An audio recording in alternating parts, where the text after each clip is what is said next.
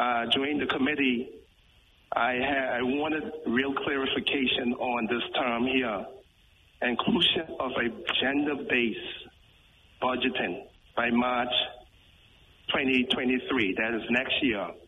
Say that by next year, March 2023, we want to have the inclusion of a gender-based budgeting. And I wanted some clarification on that gender-based budgeting.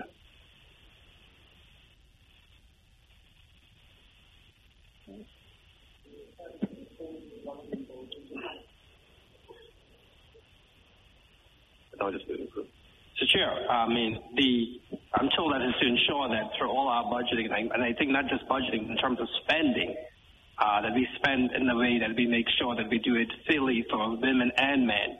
So it's a gender-based. Well, women. And this is part of the uh, United Nations uh, SDGs. Right. Yeah. Yeah. Thank you very much. Yes, uh, thank you very much, Mr. Chair. If I may, I know what the United Nations are saying, but I do not believe that we had a problem here as it never came up in my time in the House that there's some gender balance inside the budget. And I don't know if my sister colleague can help me there. I would, would have turned to you. You know I was coming to you. Honorable Minister. Grateful, Mr. Chair. Um, thank you, honorable colleagues. So the purpose behind gender-based budgeting and responses is to ensure that any policies we introduce as a government and the resources that are allocated to it can directly and indirectly support the caring and reproductive rights of citizens, mainly women in that regard, but also to ensure that if there is any disparaging or distinction between the genders that they can be harmonized as best as possible. For example, media reports would have recently stated how paternity rights and paternity leave is under review by some of the organizations in the Turks and Caicos Islands, one bank specifically. And so it is those sorts of budgeting techniques that need to be under review to ensure that we are ensuring the genders are equal and have an equal access and equal funding. So whilst the budget doesn't reflect women get X and men get Y, if there is a program that needs to have a responsive budgeting response to it for women or men, that that is taken into consideration in our global budget. Thank you very much, yes. Honorable Minister. And to the chair, just uh, again, uh, what I pointed out inside of the committee is that we have a gender department and it's all one gender, all females. yeah, so I'm saying if we want to start with the, the balance, and we need to start at home with the gender base.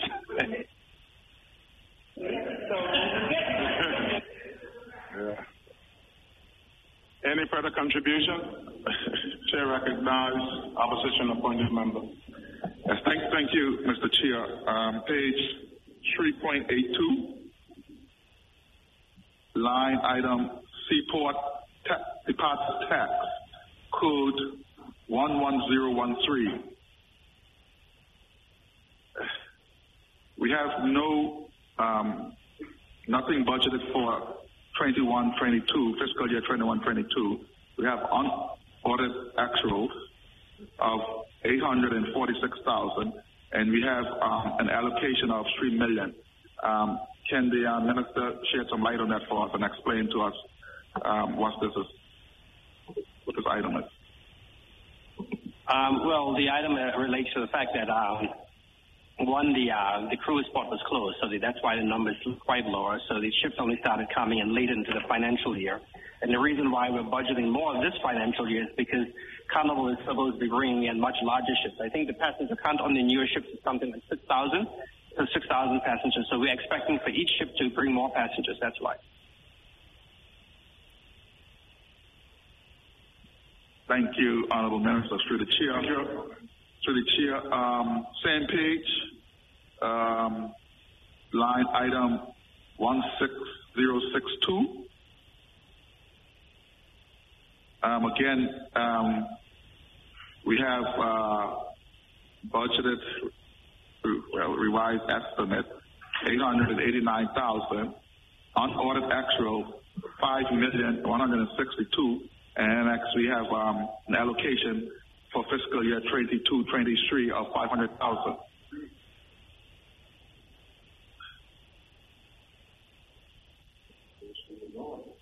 Um, I'm being told that there was a dispute between the um, Telecommunications Commission and the telecommunications companies.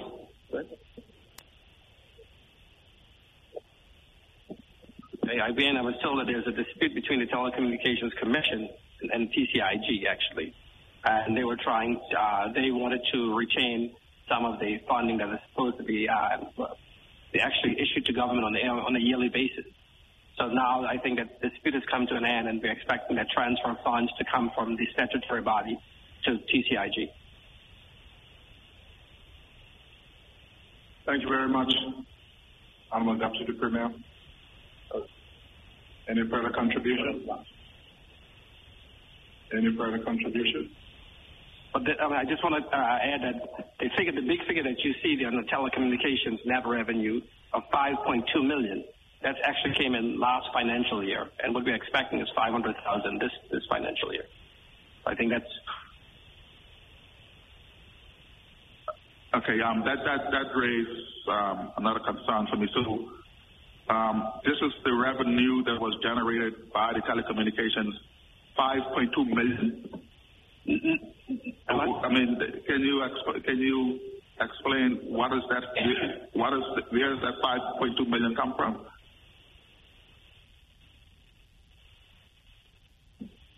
No, um, remember the, the revenue, it was actually the Easter revenue that was generated by the Telecommunications Commission, but not all in one year. Because what has been happening is that they've been uh, stockpiling the, the revenue and not transferring it to government.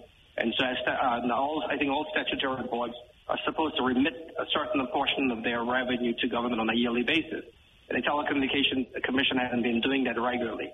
So that's not the revenue that was uh, that they obtained in one financial year. That's the revenue they have transmitted over to government within that financial year. That's the reason why what you see is, is more of a one-off amount. And then now the regular amount should be around, what you see around about 500,000.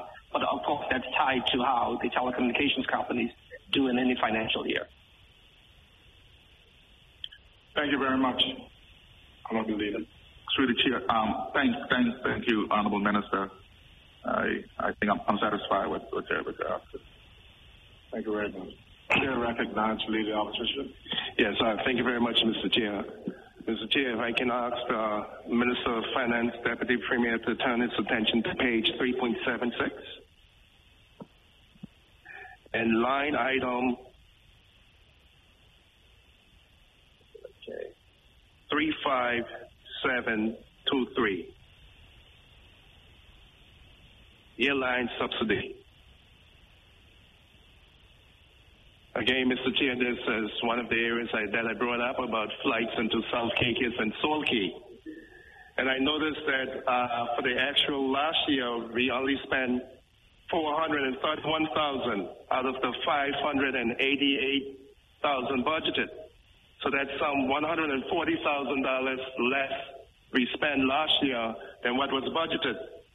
And I was wondering why that money could have been used uh, to make sure, and ensure that at least one flight or one or two flights going to South Caicos or Salt Cay, being as we, we have paid less, 488000 for the regular subsidies, and, uh, and next 140 150000 if we couldn't get some flights into at least Salt Cay and a little more into South Caicos with that, because we had monies underspent in that uh, vote.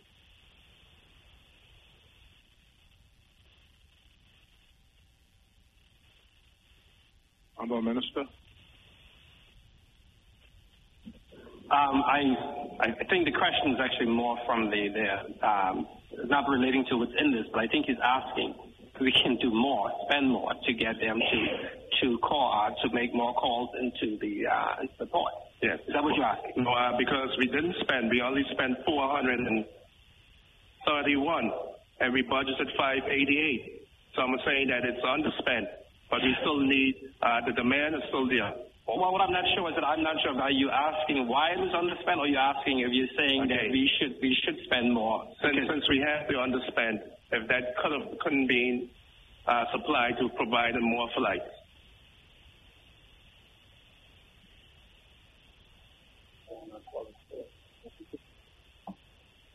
Um, I, I think you want, to. I, I think it's two, two parts uh, to, to what you're asking, but I, but I get what you're asking. The, the underspend was relating to the fact that the flights didn't land calls to those ports. So the, we were budgeting X amount of flights per year. So let's say we were budgeting 5,000 flights per year, and if they only made 4,000, then we, we, uh, we would have only paid them for every time they would have touched down into one of those locations. And that's the reason why there's underspend. Now, I totally agree with you in terms of um, if can we do more and encourage them to, to make more calls. But that would be outside of the ministry, that would be the Ministry of Transportation negotiating with them. What would be budgeted for and what we are reflecting is that the subsidy we pay them for every time they fly to a particular destination.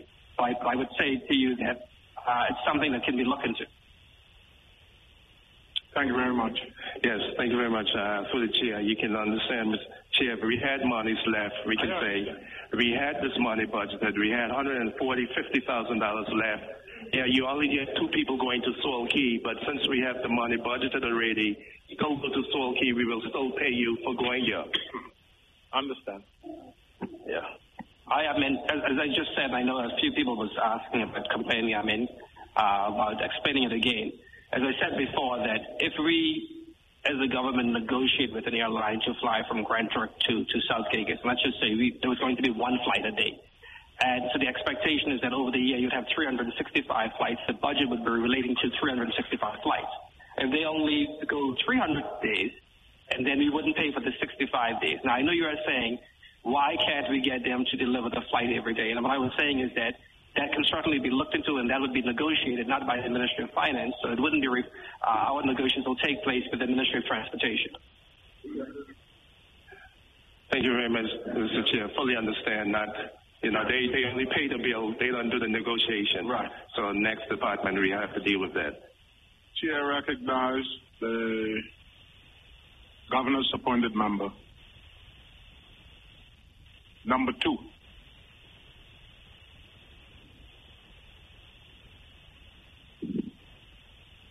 Yeah, I have a question for for the Minister of Finance and the Deputy Premier. Um, if we look at what we're spending here in the Turks and Caicos for flight, and if you look at the Cayman Islands or the Bahamas, or you look at the BVI with all the different airlines, I think the government have a responsibilities to see that the people can get from point A to point B because it is so difficult for people to get from South Caicos to Grand Turk. Like the, the Honorable Minister said, you have to spend a night either on Provo, either a night and then somewhere else or, you know, to get to Grand Turk, the capital of Turks and Caicos. But the Bahamas spend, I know they used to spend about $40 million a year in their air transport. And if you look at the service they provided to Great Inagua, Mayaguana with a small population, but they still fly a ATR 42 into those little to those islands which small with just a couple of people with just not like like like Crooked Islands, Acklins, and all those different islands.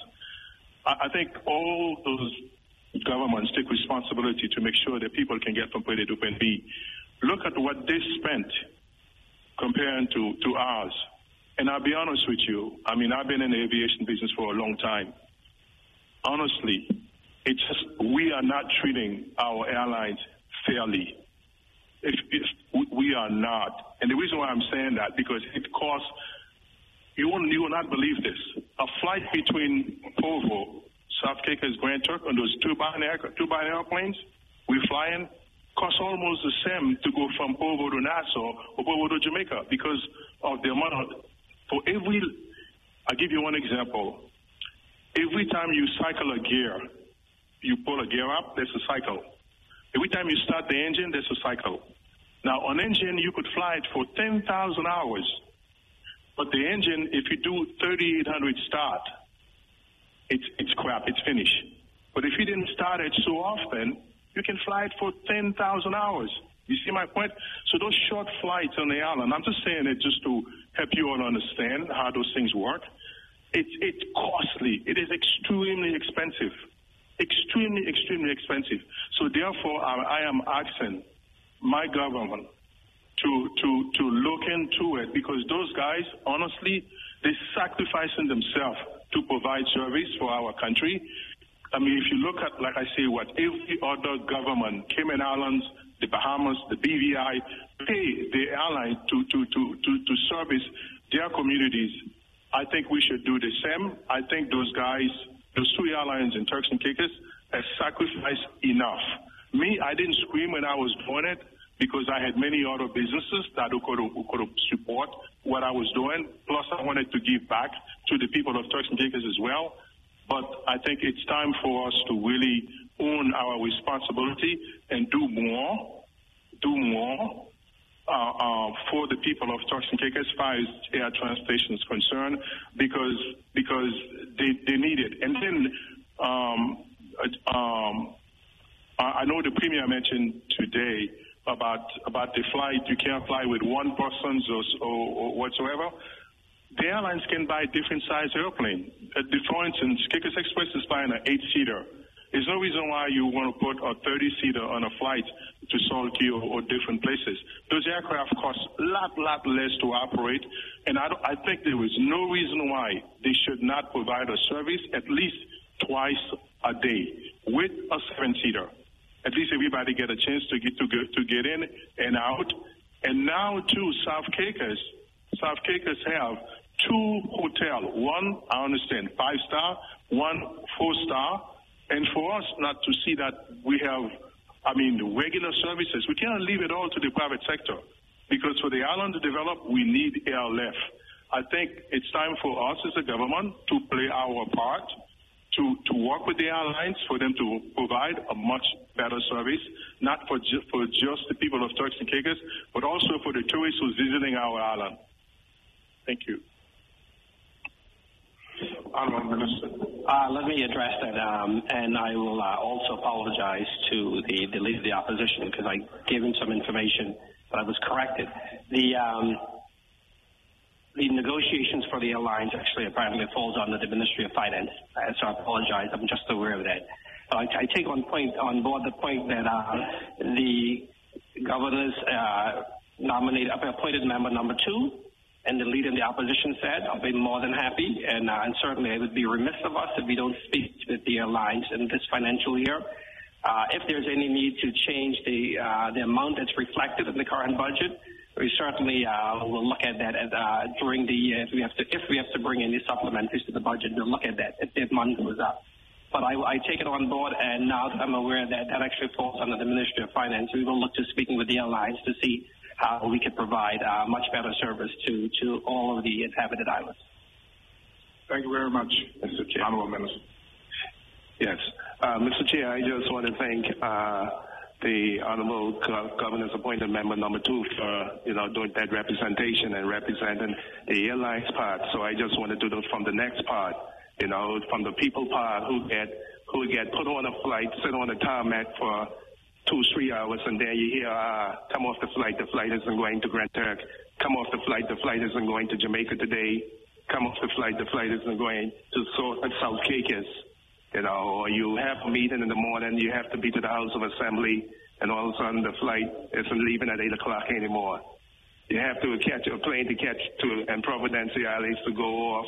All of a sudden there's no morning flight. So those are some concerns that we need to address in this meeting.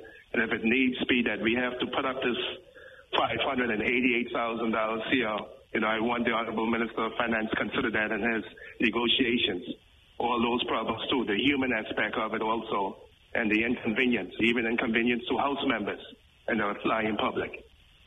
The um, I certainly, certainly um, fully understand what you're saying because I know that my parents wanted to be here today and, and uh, here during sometime during the budget debate, and they weren't able to make it. Um, I think it speaks to the, how multifaceted government is, and the uh, no, I understand uh, how multifaceted government is, and the, the different departments. Now, the um, there's some things that you mentioned that falls under the airport authorities remit, and also maybe even under the um, a little bit even under the civil aviation. And so, yes, uh, we will uh, we'll speak to them about that, but it's certainly something that we, as Ministry of Finance, we cannot enforce uh, because it falls under a different ministry uh, the under the ministry that deals with the uh, the airports civil aviation. Thank you, Honorable Dapsody. Chair recognize government second appointed. Yeah, I just want to, uh, to make another point. Um, um, far as, um, I guess, landing fee concern, and I don't think they should charge our local airlines for, for any landing fees. I mean, I mean, landing fees and customs and immigration fees. Uh, but but anyway, um, uh, that that's my that's my piece. Uh, it's a good thing that I have a uh, good team here. apparently, uh, that also uh, that recommendation uh, doesn't fall under the Ministry of Finance, but the Minister of uh, it falls on the, that that area, and um, I'm not sure. I'm certain um, we could pass that, in, that recommendation on to him. But it doesn't fall under the Ministry of, of Finance, so it's very difficult for me to be able to speak to that. Thank you very much, Honorable Minister. Any, any further contribution? Yes, uh, thank you very much, Mr. Chair. Chair Uh, Chair recognizes. Thank you very much. If I can turn the Honorable Minister's attention to page 3.85, uh, digitization and e-governance. Uh, Honorable Minister, I know this is one of your your babies. Uh, you can call that, you know, your your areas here. I'm looking at what you have for your staff for training, and we know that uh, computerization, e-governance, and so, and you have just uh, $10,000 for local training and $15,000 for overseas training. And we're dealing with the latest technology, CRE, uh, trying to digitize our whole system and get it working. And of course, you know, uh, we ask, uh, is this training enough? Because this seems real low. I didn't I didn't like the answers I got. And also, uh, Mr. Minister, if you look at your local travel as your department, if you're going to be digitization the, digitizing the whole government, those those officers in that department need to move around to all the islands and the Turks and Caicos Islands more than once. So I was looking at your a month for your local travel, local transport, and your month for training to keep those guys up to the latest. Now we know online, we hear of all the online things, but you know, at, in that field you have to be the in person and have have to learn, and also you have they have to move around the islands from Salt Cay straight down almost to West Caicos to make sure that everything is compatible with the digitization that we want to take into consideration.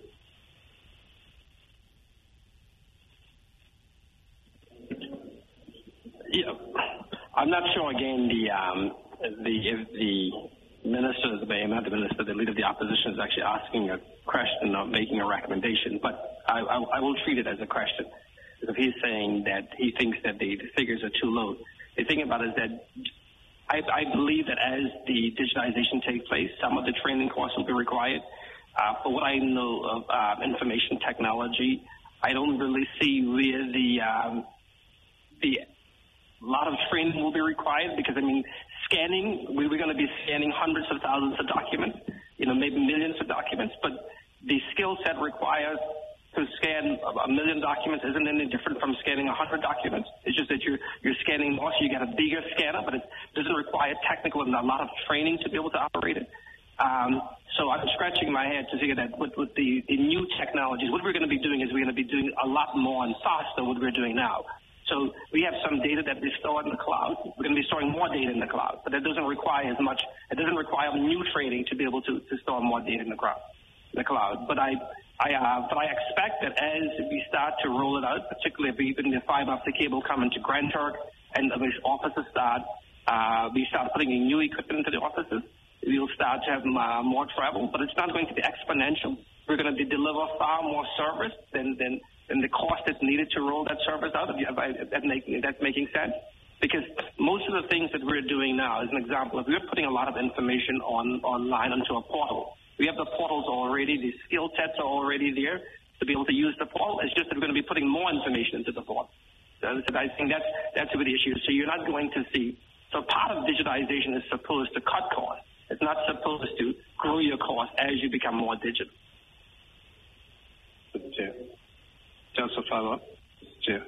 Yes, uh, thank you very much. But uh, Honorable Minister, you know, I'm just trying to, you know, ensure that, you know, this, this can come to fruition.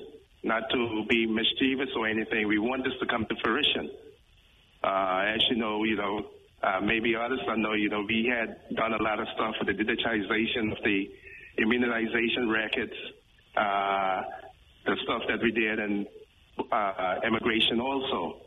So when I look at what you spent last year on travel, before all this happened, you spent $31,000, the actuals.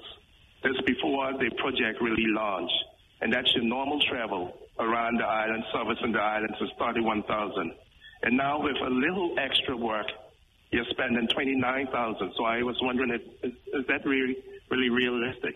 If normal times you're spending 31, and with times where you will have a little more increase, like you say, you know, we're spending less. I think the easy answer to what you're saying is, I mean, that's what we put there, certainly we, we believe that. But as I said earlier, and I said it during my speech, the budget isn't meant to be, what we're presenting isn't meant to be perfect. It's not going to be spot on. We, we may get through the year and realize, wait a minute, they're requiring double the amount of travel.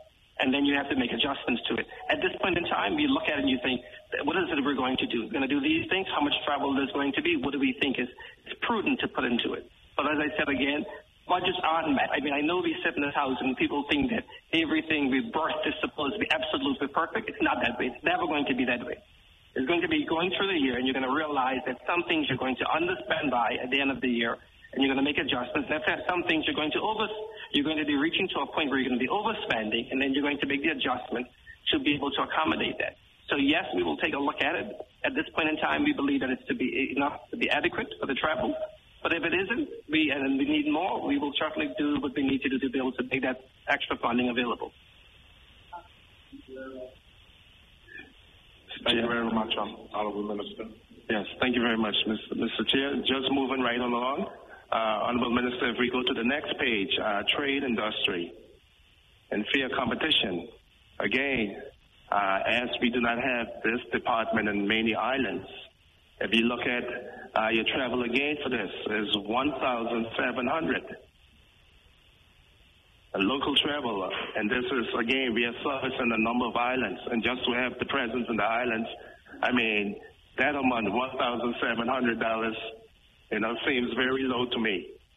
And I know I had uh, the accounting officers there, but maybe they just work in their envelope. So as the Minister of Finance, if you could give some clarity, more clarity on this low number servicing the whole Turks and Caicos Island.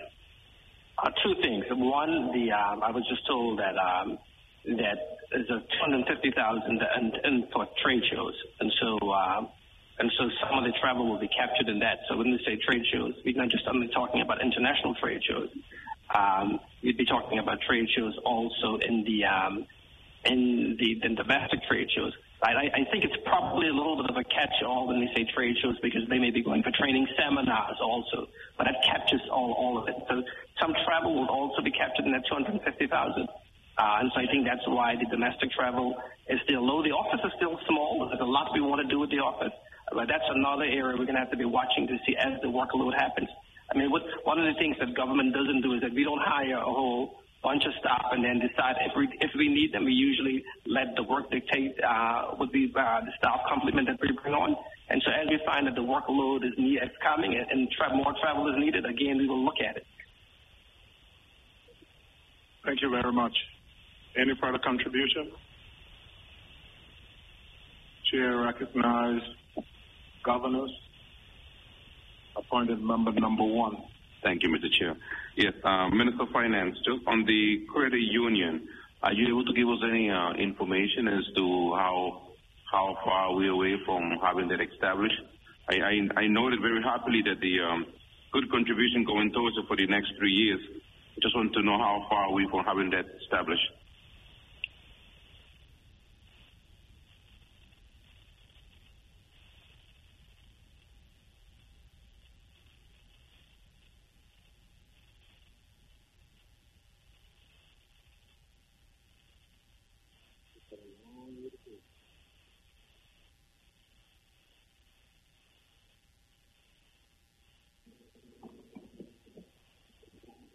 Thank you, Mr. Chair. Um, I'm told that the uh, well, we've got the final report this year, and there's a um, there was a uh, slight error in the, the booklet, so we're going to be bringing a motion to make the seed funding available uh, in this financial year. But in terms of timelines, uh, we're expecting it to be in uh, around about the fourth quarter of this financial year. So that, that will bring us to uh, the three first three months into the next calendar year around that we, expect it to be on, online. Thank you, PS Finance. Thank you, Mr. Chair. Thank you very much, Honorable Dapsky. Any further contributions? Any further contributions? Before we um, before we, we close it off and bring the motion to it, we have to make uh, two motions. Um, Uh,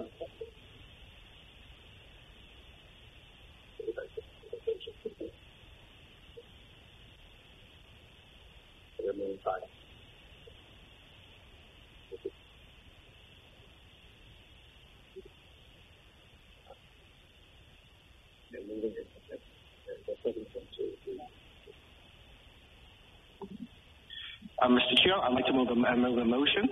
Uh, we'd like to um, move that 500,000 be uh, removed from account 34255 and put into account 34256. Uh, do I have a seconder? Second. Motion moved that 500,000 removed from 34255 to 34256, the sum of $500,000. Those in favor? Aye. Those to the contrary, no. Ayes have it. Thank you, Mr. Chair. Any further contributions? Mr. Chair, I just want to say um, congratulations to the Minister of Finance on their move. I mean, as I was watching the two numbers, and I think that's an excellent decision. So, congratulations. Thank you. Thank you. Any further contribution? Any further contribution? Any further contribution? There being no further contribution, the question is that the sum of twenty-two million two hundred and seventy-six thousand one hundred seventy-one dollars and seventy cents now form part of the schedule. All in favor? Aye. All to the contrary? All to the contrary, no. Ayes have it.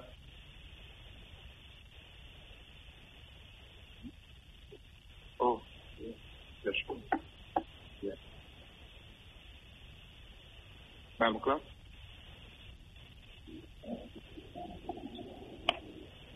Head 56, Office of the Deputy Governor, two million seven hundred and seventy-seven thousand nine hundred and eighty-seven dollars and sixty-nine cents.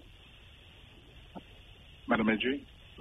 I'm grateful, Mr. Chair. Mr. Chair, I move that the sum two million seven hundred and seventy-seven thousand nine hundred and eighty-seven dollars and sixty-nine cents now stand as part of the schedule. Do I have a seconder? Question is that the sum of two million seven hundred and seventy-seven thousand nine hundred and eighty-seven dollars and sixty-nine cents now form part of the schedule. All in favor, aye. All to the contrary, no.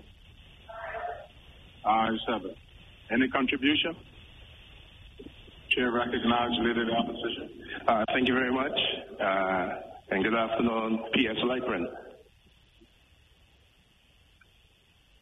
Madam AG, if we can turn our attention to page 3101. And we, I'm going to be referencing 101 and 3102. So 3101 is the training unit, and 3102 is staff on study leave. If we look at the line item for local training, 35001, uh, we see local training is uh, 40,000 and professional development is 250,000. And what was coming up in discussions and suddenly what I said in my speech and to test uh, uh, Minister of Finance theory about development human resource, human capital. When we look at the $250,000 for the entire civil service to compete against. And when we look at it even closer, we see that $150,000 on the next page is already taken. So it's only $100,000 for the entire civil servants now any new persons to take. If you look at the civil servants on study leave, 150,000. Okay, I see uh, you're shaking your head. Can you all explain the difference there?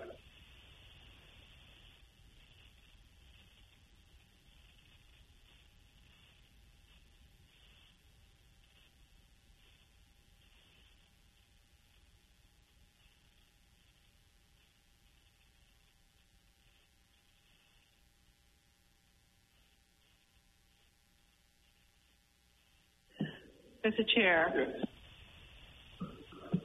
Mr. Chair, I'm very grateful to the honorable member for his question. Um, Mr. Chair, the amount that is on page 3.102, um, head 56, sorry, head, uh, subhead 007, that is in respect of staff that who are on study leave and under the policy have to be paid one third of their salary um, that is not uh, connected to the professional development fund, which is code, which is code 35705 on page 3.101 um, head 006. That amount of $250,000 is for persons who have um, um, who want to undertake some professional development um, course, the CPA or something like that, and they um, they want the government to fund it, and so that is a special fund that allows for those persons to do that. Through the chair. Thank you very much. Yes. Uh, follow up. And uh, can you say if that 250,000 is top up every year? That even though if we have uh, persons right now doing professional development and it is taking up 200,000, it costs 200,000. So every year we get a new 250,000 or we wait for those persons to come off first before we top up.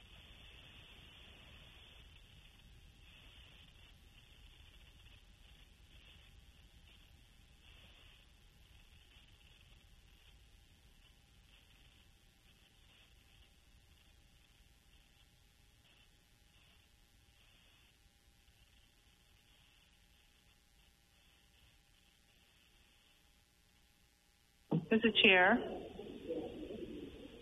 Um, thank you, Mr. Chair, to the Honorable Leader of the Opposition for his question.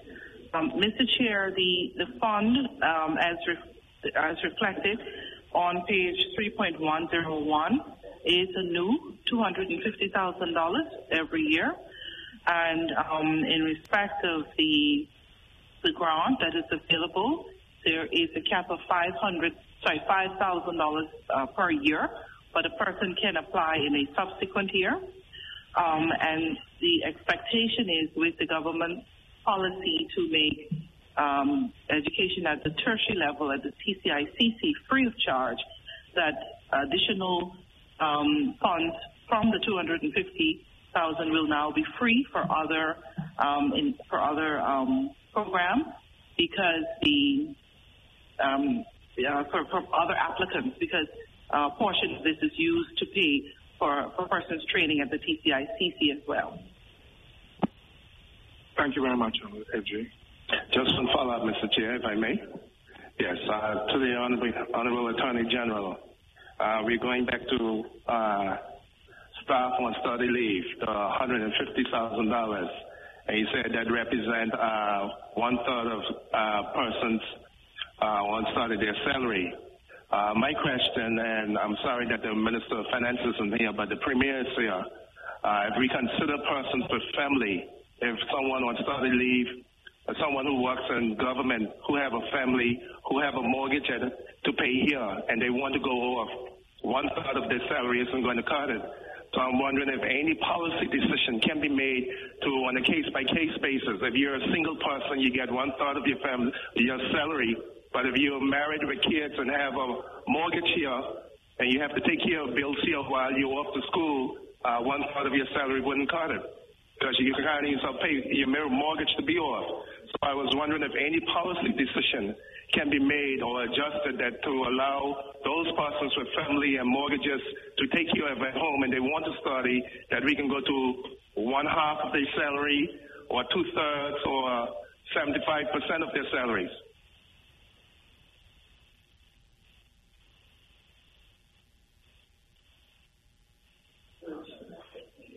Well, are, are you asking for my opinion or are you asking about the facts? Uh, asking about my opinion. Honorable Premier, you can give me both of them. I can ask you about my opinion. There's affordability. There's something called affordability. And there's something called discretion.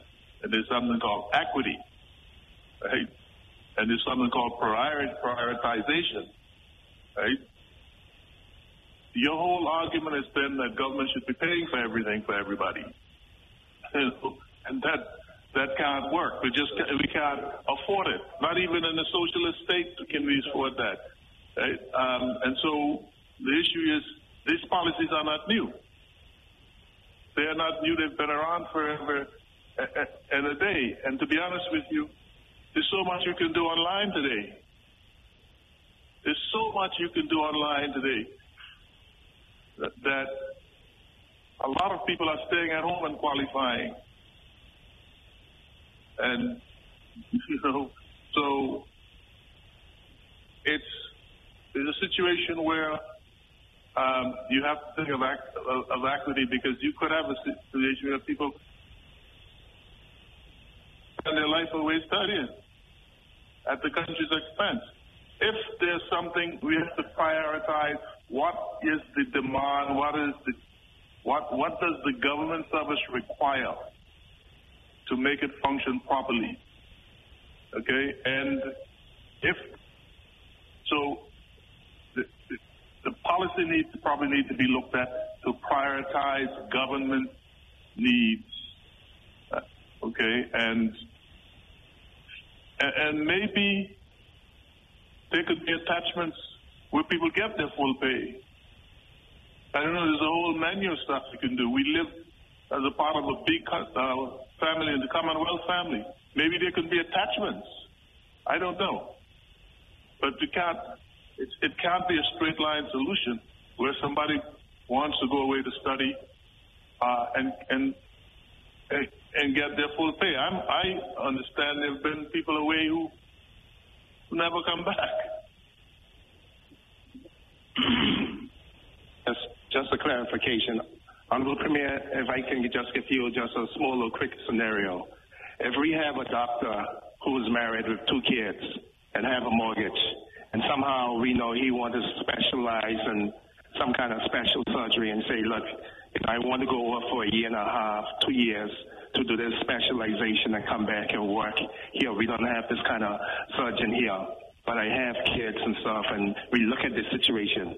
It is a country need, and I want to know if something can be in policy that, on an individual basis, that we can say, well, we'll, the policy say one third, but on this situation, this is something that we need. He is returning, he or she is returning, but he have a family and he have a mortgage, so the policy is flexible enough that we can say we will give you one third of it, one half of your salary, or 75 percent because it falls in line with the country uh, position and what we want.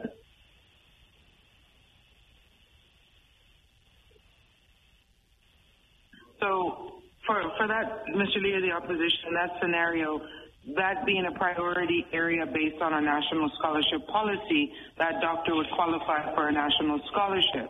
Now, what we have to acknowledge is that when an employee or a team member of TCIG is away on study leave, someone has to fill that post as well, and they're receiving a salary, and that's where the feasibility of the economics of it comes into play. It's not that they're away and no one does their work. Someone has to fill that vacancy, whether someone acts or a substantive holder comes in, and again, that drains down on the fund. Thank you very much. Yes, Mr. Chair, and um, you know another um, consideration in relation to this is the affordability point, to just further the affordability point which the Honorable Premier was making. Um, so the policy at the moment is a third pay. And so if it is that it's changed to, you know, to um, to two thirds, you know, it doubles what is required to be expended, and it just sort of keeps, you know, doubling in that way. And as the um, the Honourable Minister for PPID has indicated, that if a person is studying um, a priority area for government and they qualify for a scholarship, and it's a full scholarship, then the government is paying the scholarship plus the third pay. And in addition to that, the government has to pay to replace the person during the time that um, you know that they're away studying because the service still has to um, to continue.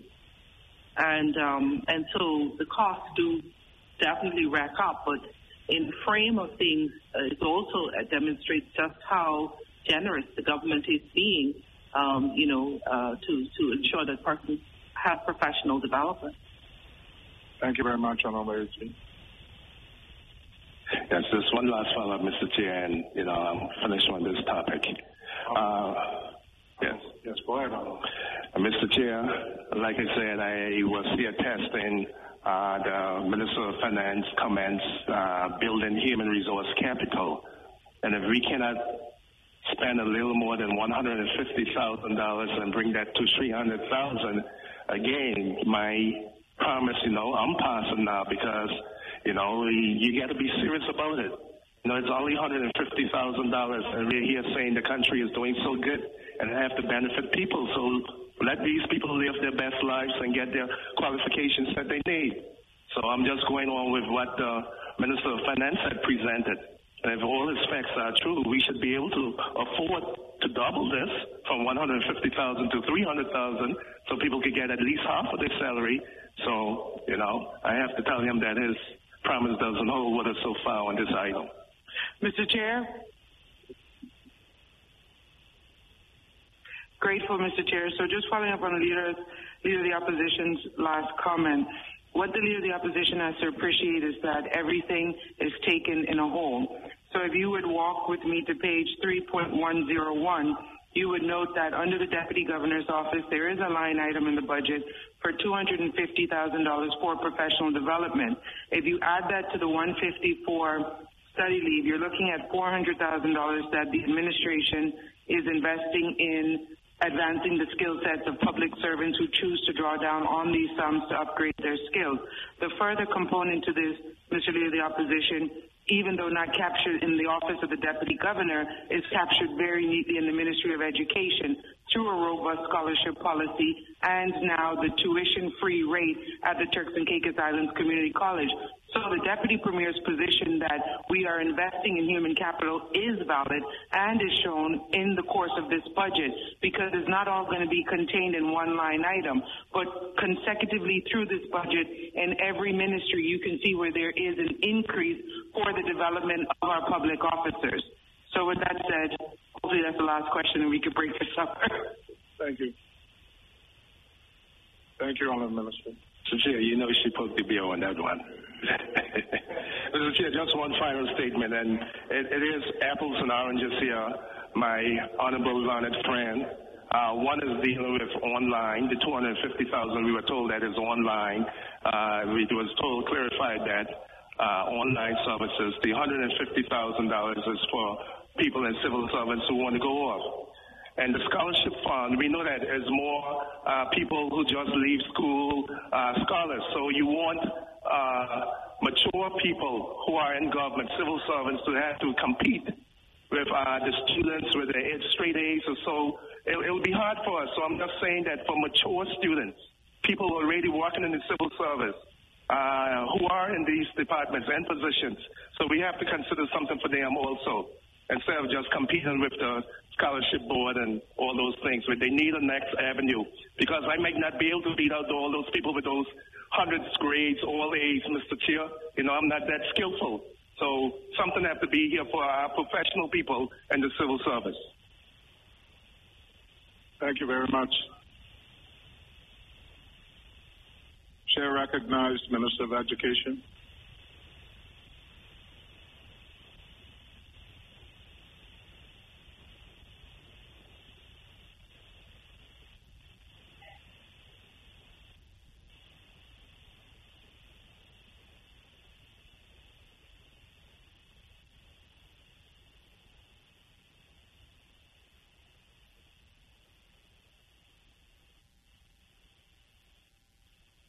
And Ms.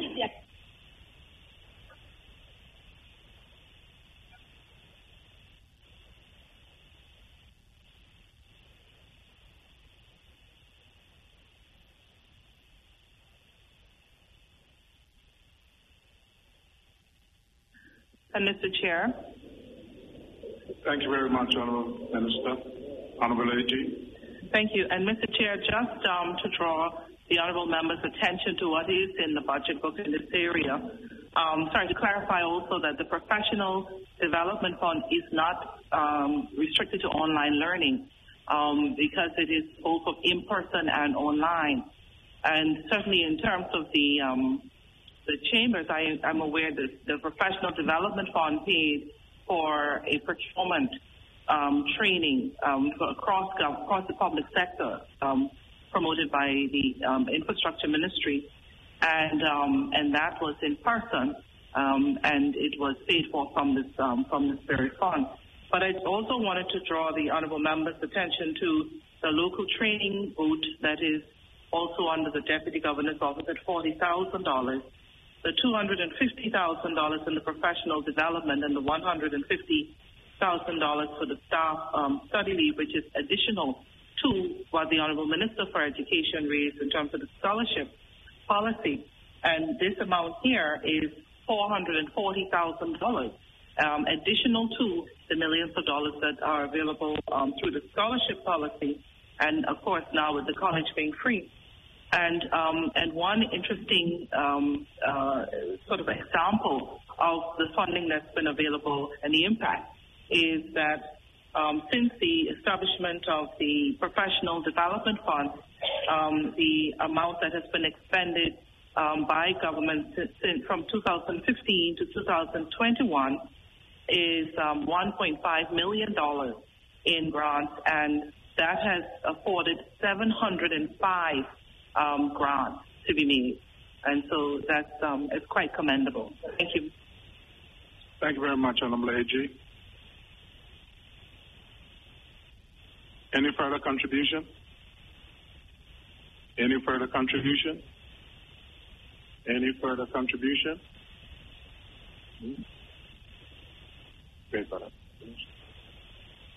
There being no further contribution, the question is that the sum of two million $777,987.69 stand as part of schedule.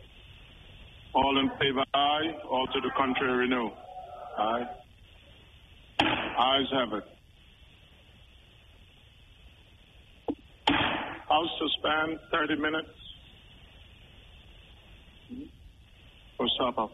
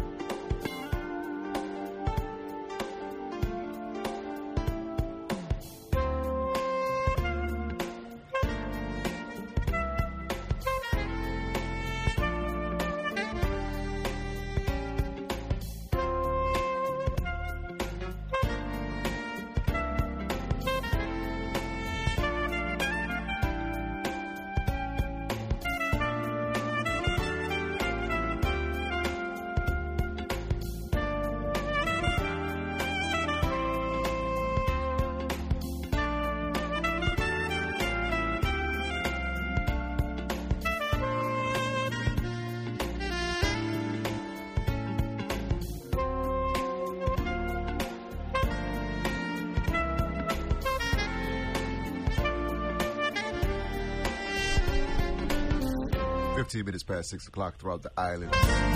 Listening to the live coverage of the House of Assembly budget meeting right here on RTC. Break for about 30 minutes. Be sure to stay tuned for the continuation at around 645.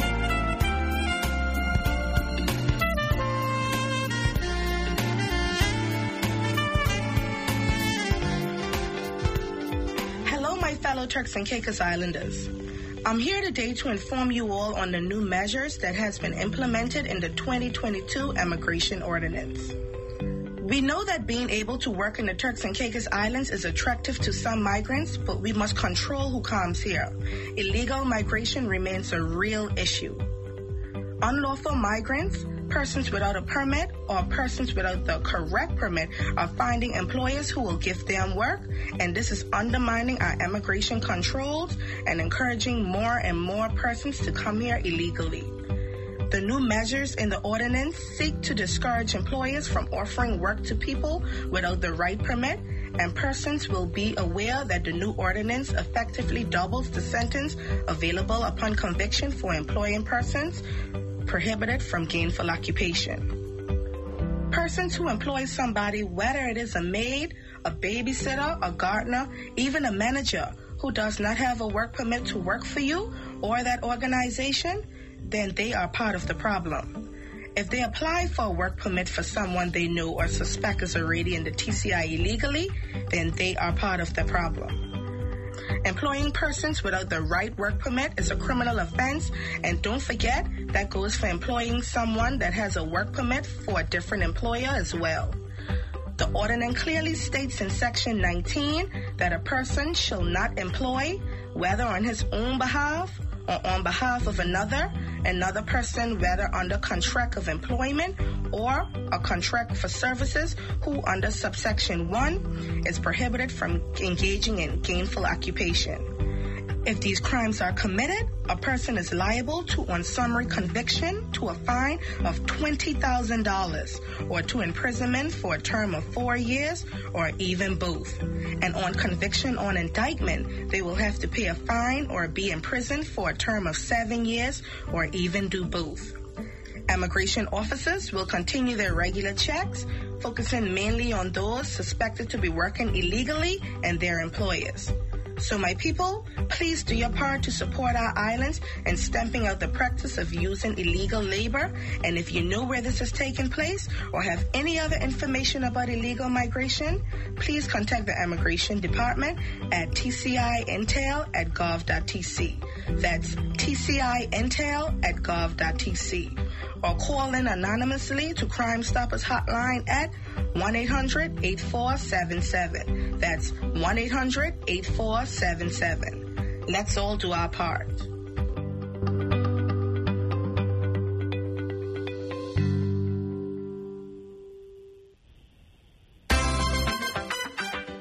$10 or more for a chance to win a free Prime bundle. Check your messages and the My Digicel app all April long. It could be you. Get unlimited Digicel minutes, other local minutes, any use data, and even more data to use with Playgo, D-Music, Sportsmax, Bip, Billo, Loop, or Go Loud. Digicel, Turks and Caicos. Better together.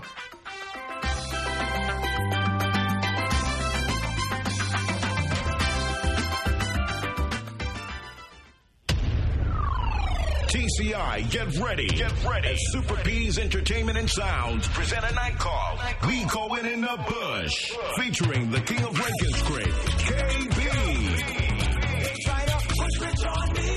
Missy LS.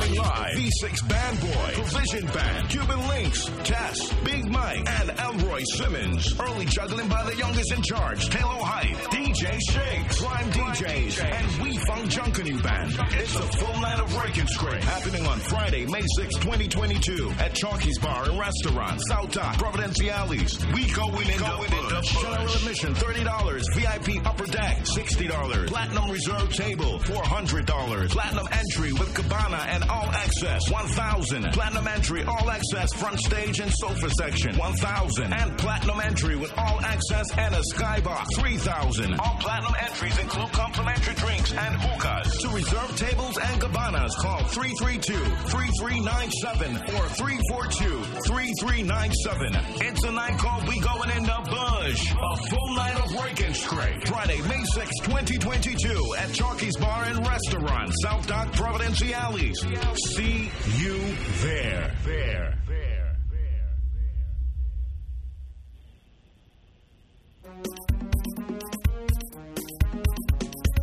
No smoking, no smoking, no smoking here. No smoking, no smoking, no smoking over there. You may not really like it, but the law of the land is clear. You can be smoking as you please, no, not just anywhere. I Puff the Magic Dragon, fogging up the place. I can hand it smoke in everybody's face. That behavior really isn't cool and it's definitely not safe. It's a hazard to the public health and a downright disgrace. So no smoking, no smoking, no smoking here. No smoking, no smoking, no smoking over there. You may not really like it, but the law of the land is clear. You can be smoking as you please,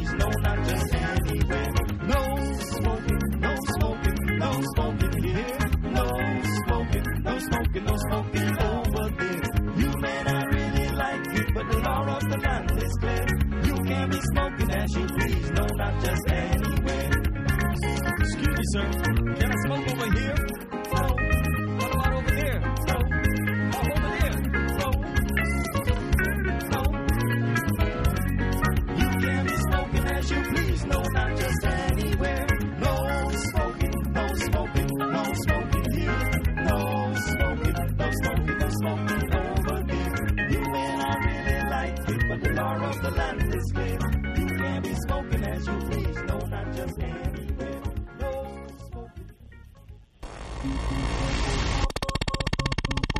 A hidden code embedded in RTC. It's innocent, innovative, interesting, intelligent. Mixes intertwined for two hours that can be experienced on a station that offers you entertainment, explaining emotional, equitable, equivalent empathy, ending educational exercises. hold up, hold up, hold up! That sounds like that Monday to Thursday corporate stuff that we don't want to hear on the weekend. Leave that 9 to 5 behind and come with us on the streets for the Weekend party that can only be heard on Off the Wall Jam. Jam. Jam. Take your pain away and allowing you to go insane is DJ Savage.